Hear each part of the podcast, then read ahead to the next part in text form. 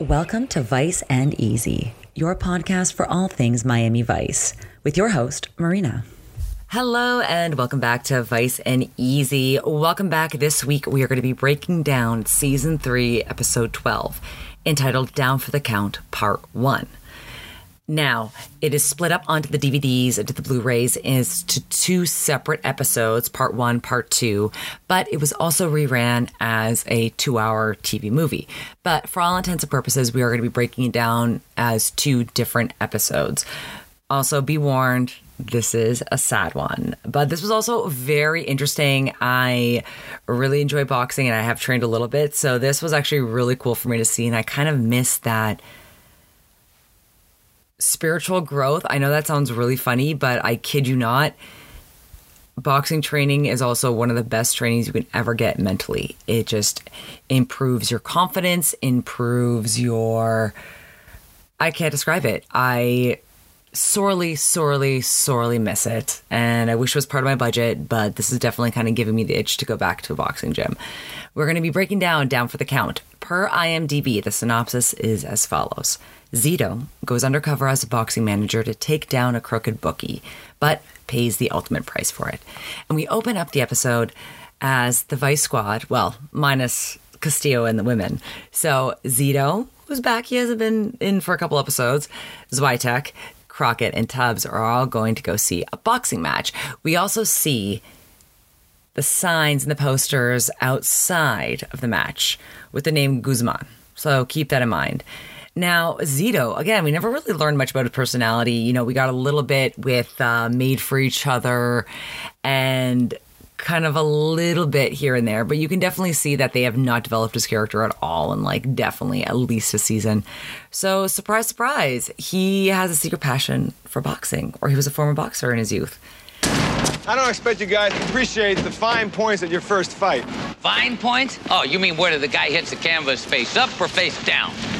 I know it's hard to understand when you're used to watching 11 slurping steroid mouth breathers move around your carpet every Sunday. But being a fighter requires more physical skill than any other sport. Balance, conditioning, eye-hand coordination, fast reflexes. Look at that.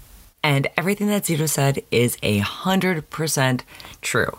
You'll be in the best shape of your life. Now, I'm saying that the times I have trained, one was at fat camp or was camp, but um, I, if you were on the chunkier side, you got sent there for more than a week.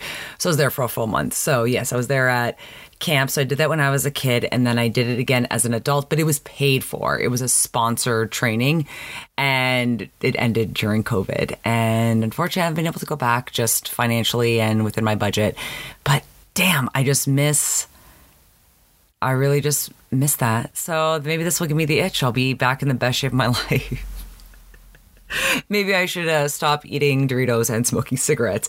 They came out with a new Doritos flavor called Tangy Ketchup. 10 out of 10. It does remind me of ketchup chips from back in Canada, and it does have. I, I can't describe it. 10 out of 10. I'm going to go buy eight more bags. So I will definitely be needing something to counteract that. So now even I'm getting the itch. So thank you, Zito.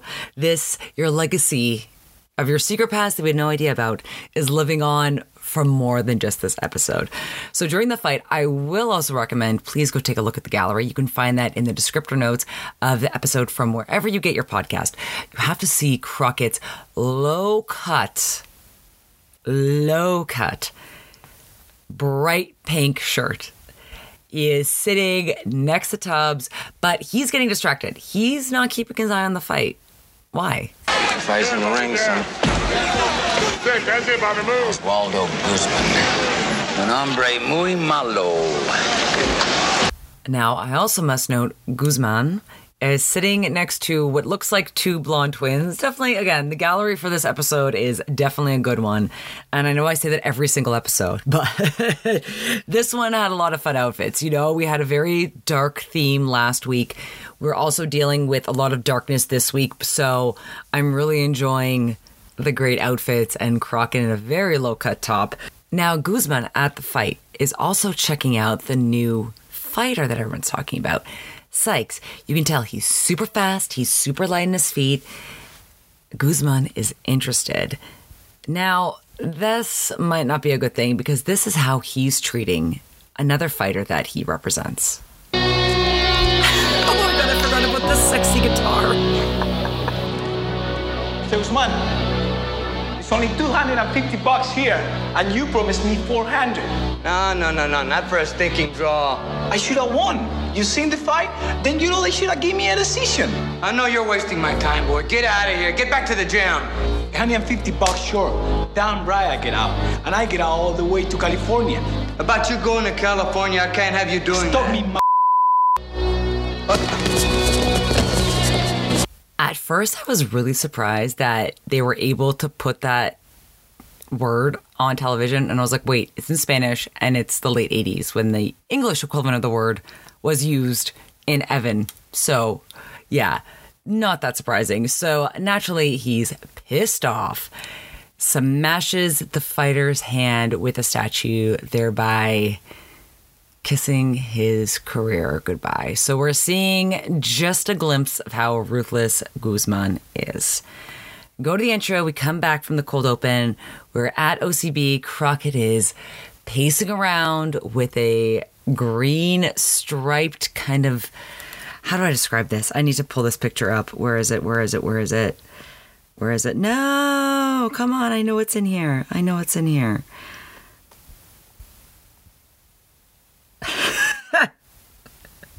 he looks great. It's a great color on him, but it's just a green tank top. I want to say maybe teal. I wouldn't say it's like a pure green, but you can see it kind of has like a silky texture within the stripes.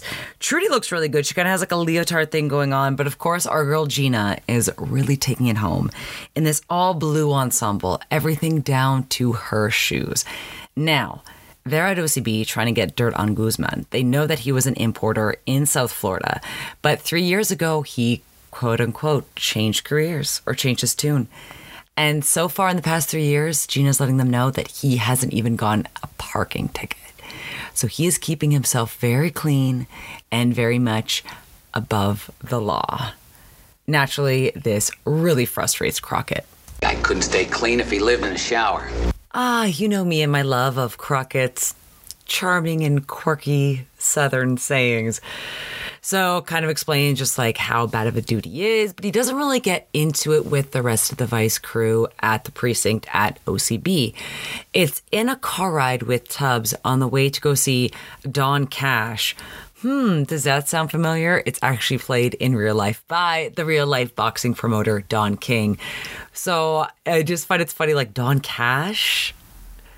Like make it be something different, but I get with that voice and with that hair, and with that presence, you can't really just play a normal guy on TV. You know, like you just you have too much of a familiar look. So yes, they're on their way to meet Don King, or in Miami Vice universe, Burnett and Cooper are on their way to meet Don Cash.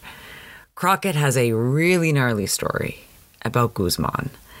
And he's had this hang up on getting him ever since. And that's why at OCB, he lists all the things he's going to get him for, which some of our favorite things. Let's take a listen. Drugs or prostitution or gambling or murder. Also, love the way he says gambling. I, I really enjoy that. But yeah, that might be my. It's very hard. I already have a quote of the episode in my head, but that definitely, definitely is in contention. Now, let's bring the mood down a little bit, shall we? Because how ruthless was Guzman? How bad was he? Well, Crockett is regaling a story to Tubbs about a 19 year old CI whose whole family was involved in criminal activity. And they didn't touch him because they had connections to Guzman and they wanted to use the CI. Uh, by CI, I meaning criminal informant to get closer to Guzman.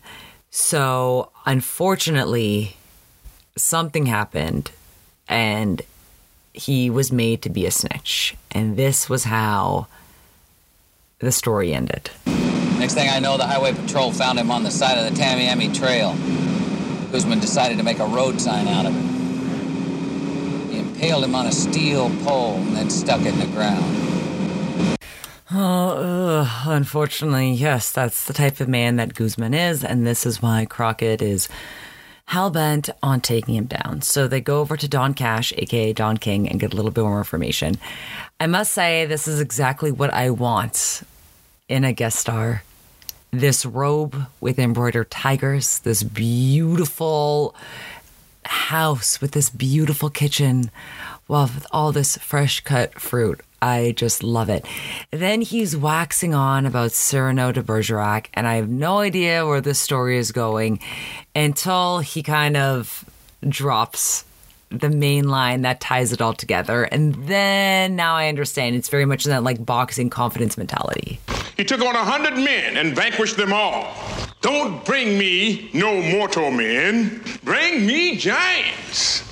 It's funny. So even as he keeps like waxing on about Cyrano de Bergerac, and I don't remember that part of the story, but I kind of only remember the message from it that Cyrano de Bergerac was so ugly, or he thought he was so ugly, he didn't have the confidence to go after the woman of his dreams.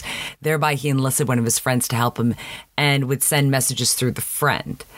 And so I've never heard about that send me your giants line, but I kind of like that. That's a good way to look at life. Just send me your giants. Don't send me mortal men. I am more than that. Send me your giants. But yeah, I have no idea where that tangent was going. So luckily, Croc kind of stops him too. Then brings it back to what they really want to get dirt on Guzman. He's making book on the fight, Sonny. How much book? The man is cooking with grease. Hot grease. You know, you can't cook with cold grease. You got to turn the stove on. All of the southeastern part of the United States is his stove. Not the northeastern part of the United States, right? Too many of them mustache boys. And don't even mention Las Vegas, that fabulous oasis in the desert, the home of Pia Zadora. No way. But down here, it's a new frontier. The man can write his own script. Now, speaking of Las Vegas and Pia Zadora, stick around for Vice T for this episode because this one is good. So, Cash suggests that Crockett and Tubbs get close to Guzman by pretending to expand his image. Maybe on television, maybe satellite. And again, pay attention to the regions that Guzman is staying away from because he would get whacked in Las Vegas. He get whacked in the Northeast. I'm assuming he's meaning the Italian Mafia by Mustache Boys. He just has this little empire here in Miami.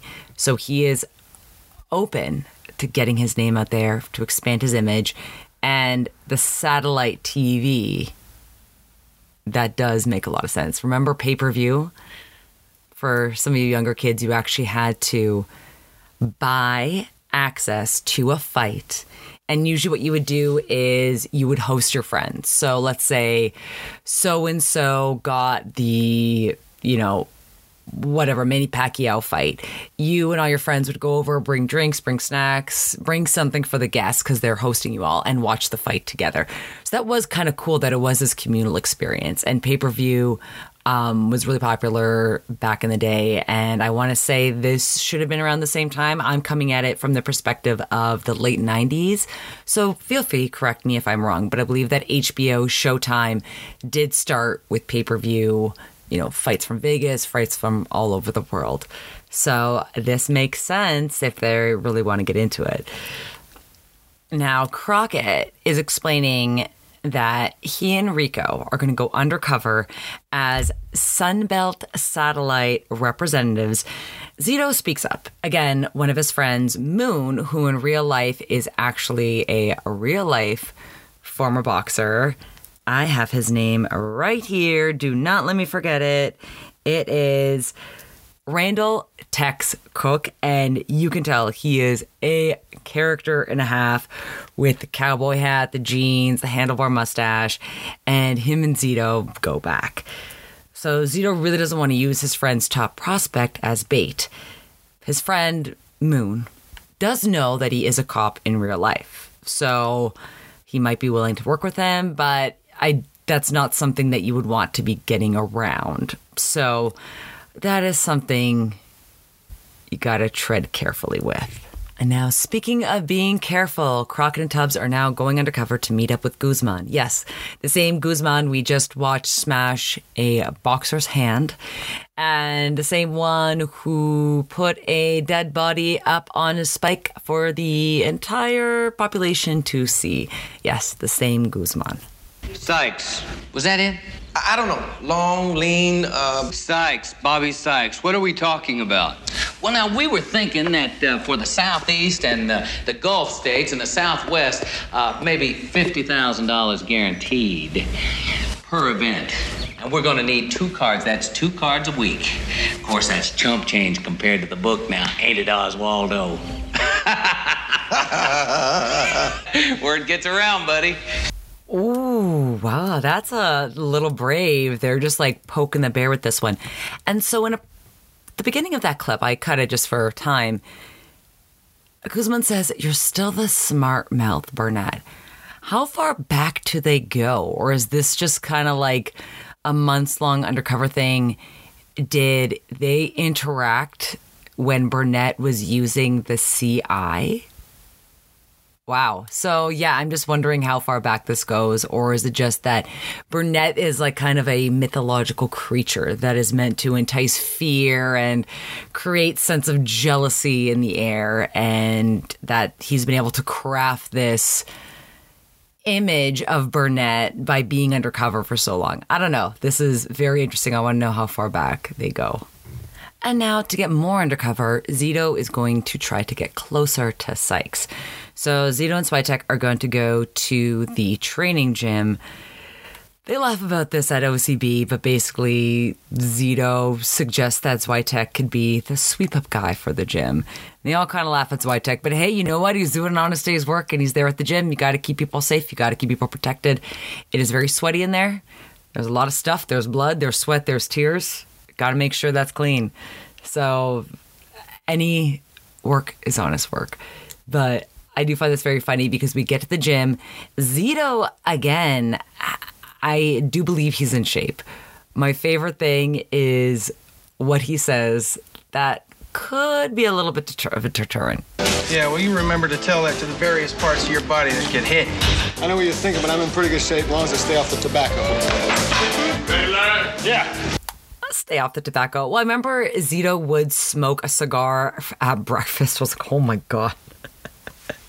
I don't know what's worse, a cigarette or a cigar at breakfast. I still remember that episode, uh, Nobody Lives Forever, I believe, when Crockett is dating Brenda.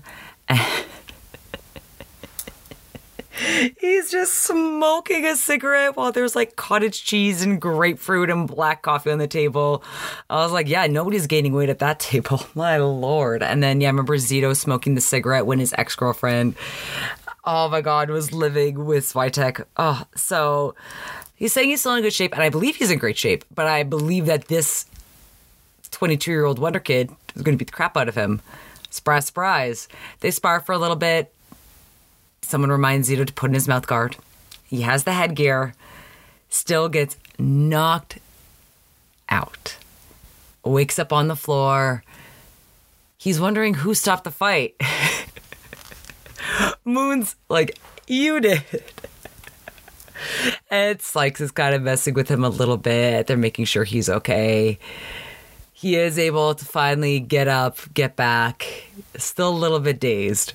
And so as he gets up and he's kind of regaining his consciousness and everything, Sykes comes up to him and apologizes. Moon, his coach, has a great retort in this next clip.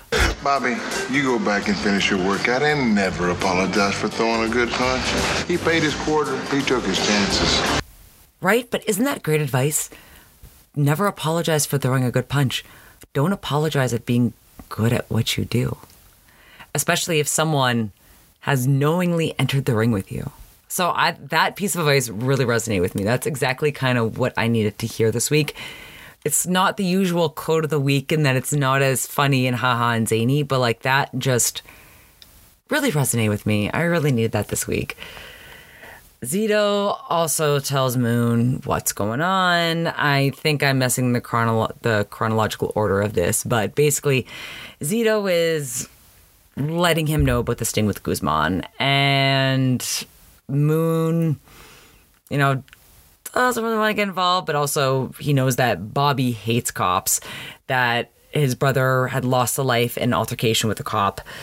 They don't really want to touch that. So Moon tells Zito that Bobby doesn't need to be hurt and that they're going to do the best to take down Guzman. Then one of Guzman's goons comes up to Sykes. Again, now that Burnett and Cooper appear to have dug their claws into Sykes, he looks that much more desirable to Guzman. Guzman's goon comes up to Moon. Obviously, Moon does not greet him warmly. The goon delivers a $50,000 check, which Moon promptly rips up, shoves in his mouth. You can see I made a gif of it, and tells him exactly what he wants him to tell Guzman. Diddly squat. You tell him to eat it. No, no. You tell him that you ate it. And you get over there that naturalization office and you get there. Oh man, the one liners and the insane quotes at this gym that like I cannot keep track of gets even better. This again, forgive my chronological order. This I don't even know how I'm going to pick the quote of the week this week. Oh, white boy, please. Well, now it is nighttime, and Zito and Moon are back at Moon's trailer. Catching up, Zito's eyes look extra, extra blue and crisp in this scene. And Moon asks Zito to watch over Sykes for a little bit, that he's going to take care of business. So, him and Sykes Uh, bonding a little bit at the boxing gym over speed bags. They're talking about their origin stories of how they met Moon. Zito met Moon as he observed him in a biker bar fight. And then Sykes, you know, kind of had a rougher upbringing, met Moon while he was stealing the tape deck from his pickup truck. And basically, Moon took him under his wing, which I think is really sweet. And I must say, I also really enjoy the Oscars Cuban plate shirt that Zito is wearing. You'll see that his workout at leisure improves a little bit towards the end of the episode, but I really like this. They both have four sisters, and unfortunately, they've both lost brothers. As you mentioned before, Sykes lost his brother in that police altercation at the hands of a police officer, hence his distrust of police. And Zito says that he lost his brother to an overdose. Now let's cut to a yacht where Guzman's goons, a couple of them, one goon is going to be left behind to watch the house. They go off for, they say, a two hour yacht ride. So as soon as this younger goon goes down, lays down by the pool, Moon comes right up and hog ties him. Of course, I have a gif of this. Now, Moon is hog tying that guy so we can go up to the office, up to the library, I guess I would say is more of an accurate description, to basically try to find Guzman's gambling book to get Guzman to come to him. As Guzman and the other goons return, they find their guy quasi hog tied. I want to say both his arms and one foot is hogtied together, so he can't really break free, which I understand. Like if his one of his hands would free, he'd have the ability to untie himself, but he does not. So Guzman gets his other goons to basically survey the perimeter to no avail. Moon has already left. So Guzman stops by Moon's trailer.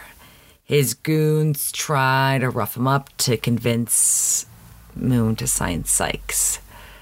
Not happening.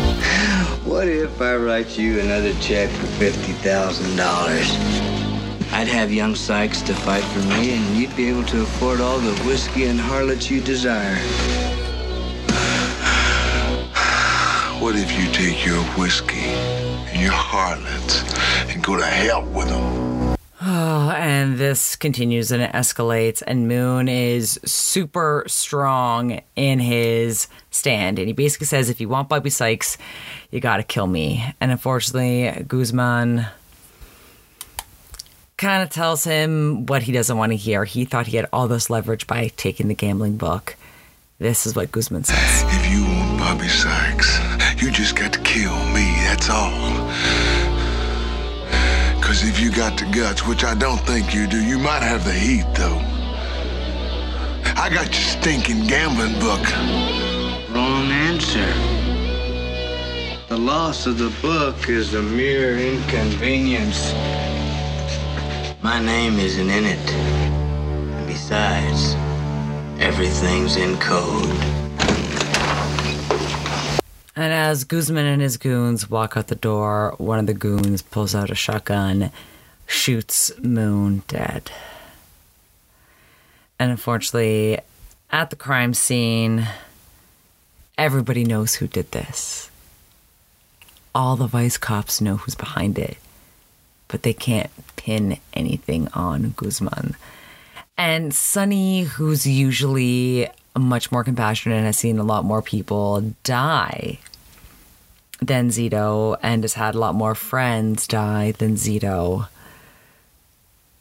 doesn't brush it off, I want to say, but he basically says it's part of the job or it is what we do. I forget. Let me see if I have it exactly written down. But it wasn't something I expected to hear from Crockett. But I do see Zito show a lot more compassion for Bobby in this next clip. And the reason I clip this is also selfish reasons because it's to one of my favorite Jan Hammer scores, Marina. I'm scared. I'm scared of being alone. You're not alone. Well, help me then. How? Train me. Be my manager.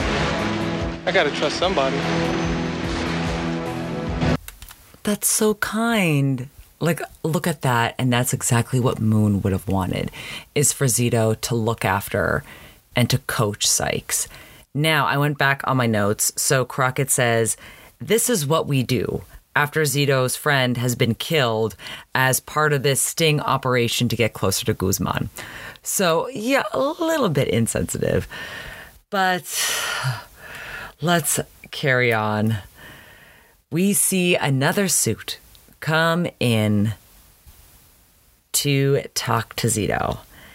His offer is to basically sponsor Sykes. It's $1,500 and a car, $1,500 a month. And in 1986 dollars, that's pretty good. But again, how much money are Guzman and all these guys going to make off of him? So Zito tells him that he can hear Guzman in his deal, even if Guzman isn't there. This guy who was actually with Guzman in the opening fight scene, sitting next to one of the blonde twins, basically claims that he works for the bar and that he doesn't have anything to do with Guzman. Zito also wants to plant this in his head. Zito says that they have a better deal with the satellite guys with Sunbelt Satellite, aka Burnett and Cooper. And speaking of Burnett and Cooper, they pop by not too long afterwards to really drive home the message of what they want to offer and how laughable Guzman's deal is. Whoa, whoa, whoa, wait. Listen, what kind of deal are we talking about here? The last offer Bobby got was 1500 a month, plus a car, plus a pad. That's chump change, man. We'll pay you for every one of your fights. 15000 per bout. What I have to do? Son, you just got to tell us who to make the deal with. All we need is a signed contract with a manager. Now, we got a deal? You'll do it, right? That's what I like to hear. You're a smart lad. And after the gym, we are going back to the ring to watch Sykes in the ring in another fight. We see Guzman, we see Switek, we see Crockett in a crowd, and I believe this is the fight where Switek has his giant cigar hanging out of his mouth. Let me make sure before I misquote it. Yep, this is the one. And at first, I initially got Guzman and his blondes confused. So I believe there's three different outfits or three different fights that Guzman and the blondes are at. So they all have different outfits. So I just got a little confused. I was like, wait, did they script the continuity? I did. So this one, we have Guzman wearing kind of like a thicker, striped, crisscross, ugly ass suit with one of the blondes wearing a gold lame dress that actually looks super cute on her with a great figure, and the other one just wearing a black dress. And Sykes in the ring while Dance by Ratt is playing in the background.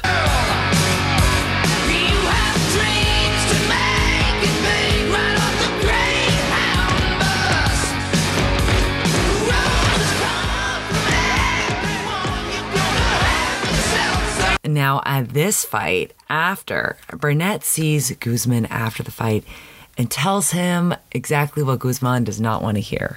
Did you hear? Sykes signed a contract. You what? Oh, yeah, yeah. Uh, you know, Zito, his trainer, he wanted to make the deal with you, but I don't guess we have a choice. Give me a couple of days to work on it. 48 hours. Well, tick tock, Oz, baby. Gotta move. And now we can kind of see Guzman get a little bit nervous and he asks Crockett, you know, well, hypothetically, what were to happen if I wasn't able to get Sykes? What would happen to our deal? And Crockett cleverly says, it'd kill it. So these, they're kind of putting the heat on Guzman to really, really, really ramp up and get Sykes however he can. And remember, the way he can get Sykes is to work with Zito.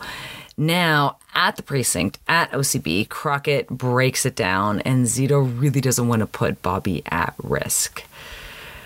So there is a little bit of a divide. Zito has already just buried his friend. He's not going to be able to handle having anything happen to Bobby. He did give Moon his word before Moon was killed that he would look after Bobby, and that's exactly what he's going to be doing.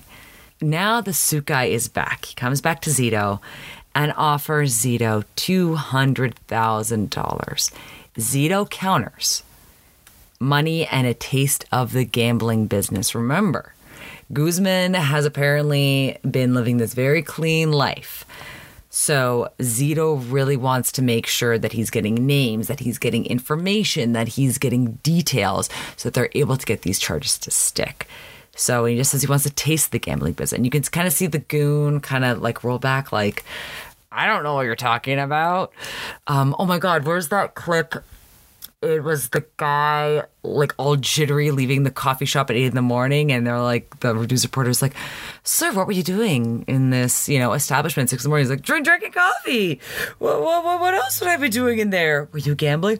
Get gambling?" And it, oh, I need to find it. It's just so funny because he's so jittery. Like obviously he's been staying up all night.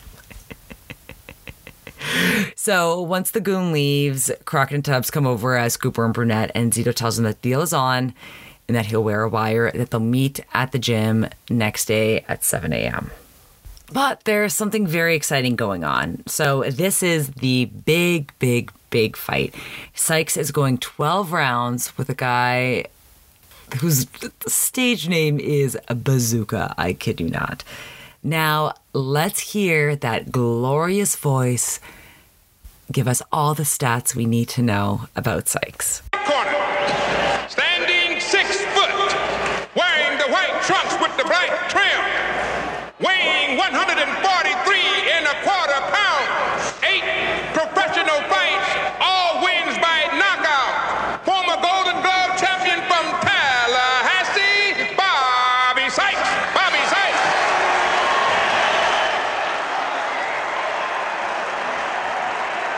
And the other guy in the ring, Bazooka, yes, Bazooka, like Bazooka Joe or the gun, he already comes up looking like a little like he would hit below the belt. This is where that idiom comes from. So I'm going to use it properly. I will also note I really enjoy the dress on the ring girl. She has a short spaghetti strapped white textured dress and the texture is actually a leopard print and she has a big smile on her face looks very fun. Now this fight it's actually quite a long scene and i have a lot of notes like one of them was like is the ref crooked? There was a call that he missed that zito points out. So after round nine zito encourages him to make it with just the three minutes left. And yes those are the longest three minutes of his life when you're getting punched in the face but i really like this advice that zito gives him. You gotta box him. Make him fight your fight. I really appreciate that advice again. And you do see Bobby kind of does change the way the fight's going. Previous shots of the fight, you could kind of see Bobby getting back to the corner, and they always tell you never get put in the corner. Never let them put you in the corner because with the corner, you have less room to move. You always want to keep the location to your advantage. So, this really does help because Bobby is finally landing those jabs. And he was, Bazooka was a little bit dirty. You could definitely tell that in the fight, and you definitely heard Zito say it. But Bobby lands them and knocks him out. And it's the end of a great fight. Everyone is super happy. Switek is going to take Bobby home because Zito has to stop by the gym. Then they're going to meet up to celebrate. As Zito walks into the gym alone, looking incredible in this satin jacket coaching ensemble. And I also must give credit to the old man in the corner of the ring patching everybody up and looking after him, which I really like because that's how you know that's a solid boxing gym. Got to get the old man in the corner. But let's get rid of all that fun stuff because this is a really tough scene. Like I said, Zito is about to go celebrate the big win with Switek, and a car pulls up to the gym. Zito doesn't say anything. He just stands there as Guzman's goons get out of the car. We don't see what happens. Switek pulls up in his very cute teal Thunderbird, walks into the gym, and I took a gif of this because it's really haunting. You see the punching bag swinging back and forth lightly. So someone has just been there. Someone has just left their mark. We hear this song very haunting in the background by Steve Winwood. As Switek is calling out for Larry, trying to find out where he is, he hears the shower running. He pulls out his gun. He sees Switek propped up in the shower with something hooked to his vein, in his vein. And Zito's dead. And they've tried to frame it as death by drug overdose. And I don't know how they were able to knock him out, put into his vein. But there's this such sad scene of Switek realizing that Zito's dead and his heart breaking. You can see the tears forming in his eyes as he hugs his friend one last time to this really sad song. Oh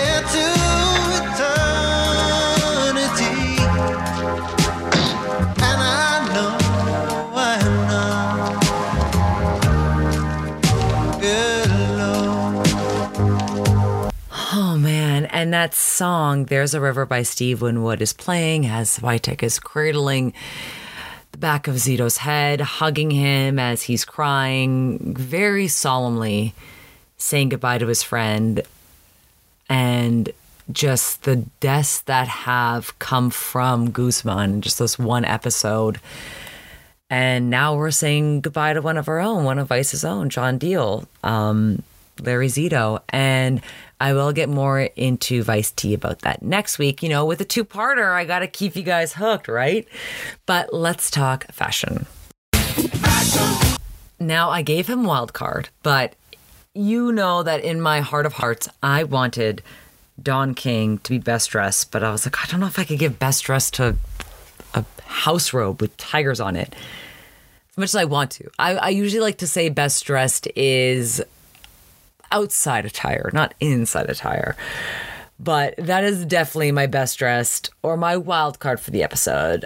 And then because there's so much exercise going on in the episode, we don't get the same level of outfits that we usually get.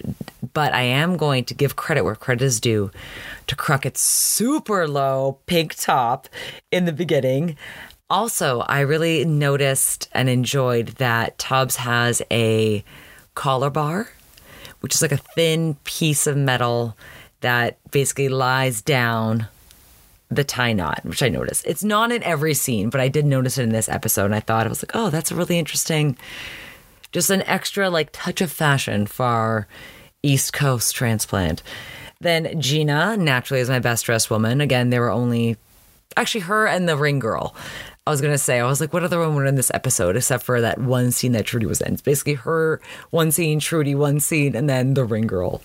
No, no lines with the ring girl either, which is very funny. But let's give it up for Gina in all blue. Then best dressed runner up, I'm giving it to Moon in real life, Randall Tex Cobb, because so true to himself. In real life, Randall was raised in Abilene, Texas, that he's wearing cowboy hat, jeans, boots, all that inside a Miami boxing gym. And how hot and humid that must be. I can't even imagine. I know he's not training, I know he's not fighting, but just the humidity being trapped in that outfit. I cannot. now let's get a little bit scandalous. Okay, so when Don King, Don Cash, sorry, his character Don Cash, mentioned Pia Zadora in Las Vegas, I was like, I know that name. And I know she has a very pretty face, but I was like, Las Vegas, what's all that about? Okay, so basically, the big scoop or like the drama was that her ex husband, Meshulam Riklis, was this Las Vegas tycoon, tons of money. At the time, I think he owned the Riviera. Yep, he owned the Riviera. He actually met her when she was 19 years old, singing backstage. I don't know if it was at that hotel, but like a different casino. And basically, he was able to rescue the Riviera Hotel and rescue it from Chapter 11 bankruptcy. He basically made a lot of money and financed the movie Butterfly, starring Zadora, Pia Zadora. So she won a Golden Globe. Keep that in mind, and a Razzie. Would you like to hear the plot of this movie? I'm not going to explain it all, but I'll read some of it out to you. But please definitely go to the link I sent because it is wild. I also linked uh, a recent interview with her from the Hollywood Reporter. So somehow Stacy Keach and Orson Welles were also involved in this 1982 film called Butterfly. There's a song featured, It's Wrong for Me to Love You, because there is father daughter incest involved. I kid you not, I cannot with this. I'm just going to read you an excerpt. I'm not going to read you the whole plot. Soon after, Wash comes to town and proposes to Katie, and she accepts. Belle, suffering from severe tuberculosis, arrives with Blue and a mutual friend. Ed Lamy, ostensibly to celebrate the engagement. Blue insinuates that he knows about the theft, and while the others are out of the house, Belle stabs him with a hat pin and he kills her in self defense. Jess realizes that Ed must have witnessed the theft and told Blue. Jess rushes to the mine where Blue is frantically pillaging for silver and taunts him. Jess sees a butterfly birthmark near his navel, similar to the one on baby Danny, and believes that Blue is Danny's father. Enraged, Jess shoots him. Before Jess leaves him to die, Blue reveals that Katie is his daughter. Skipping ahead a little bit. When Wash fails to arrive on the day of the wedding, she despondently retorts to her original plan to steal the silver. She goes to the mine with Jess, where the two have sex while Ed looks on. The police arrive with warrants for the arrest of Jess and Katie, and they are charged with incest.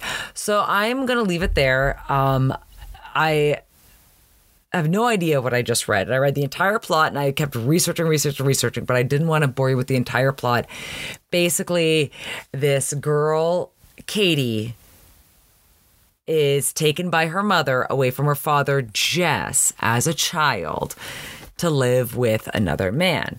Now, Jess owns a pretty not so great silver mine. Like it's not really doing that well. So she comes back and her plan is to steal the silver, but she seduces her father in the process. But then it turns out that she's not biologically his, blah, blah, blah. Uh, still wild. So yeah, she got the best newcomer Golden Globe for that. There's all this rumor that her husband basically bought her the award because there were a lot of Razzies given out for that movie. And now I kind of want to see it just on how bad it is.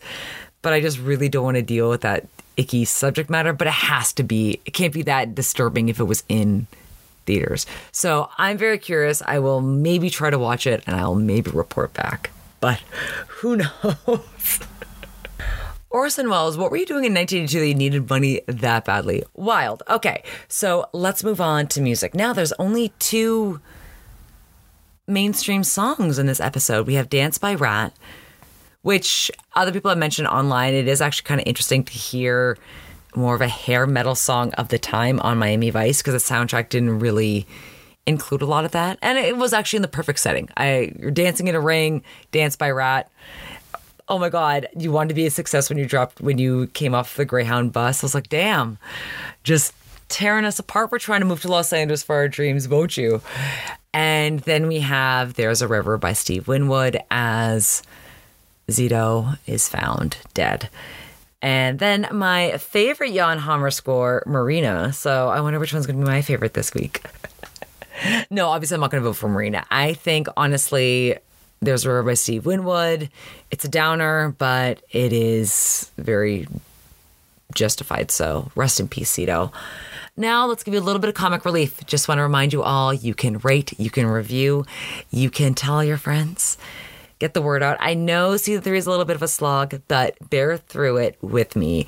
I think it's fun. And think about all these bad, cheesy episodes that you don't have anybody to talk about with because everybody just wants to talk about Evan. Everybody just wants to talk about where where the buses don't run.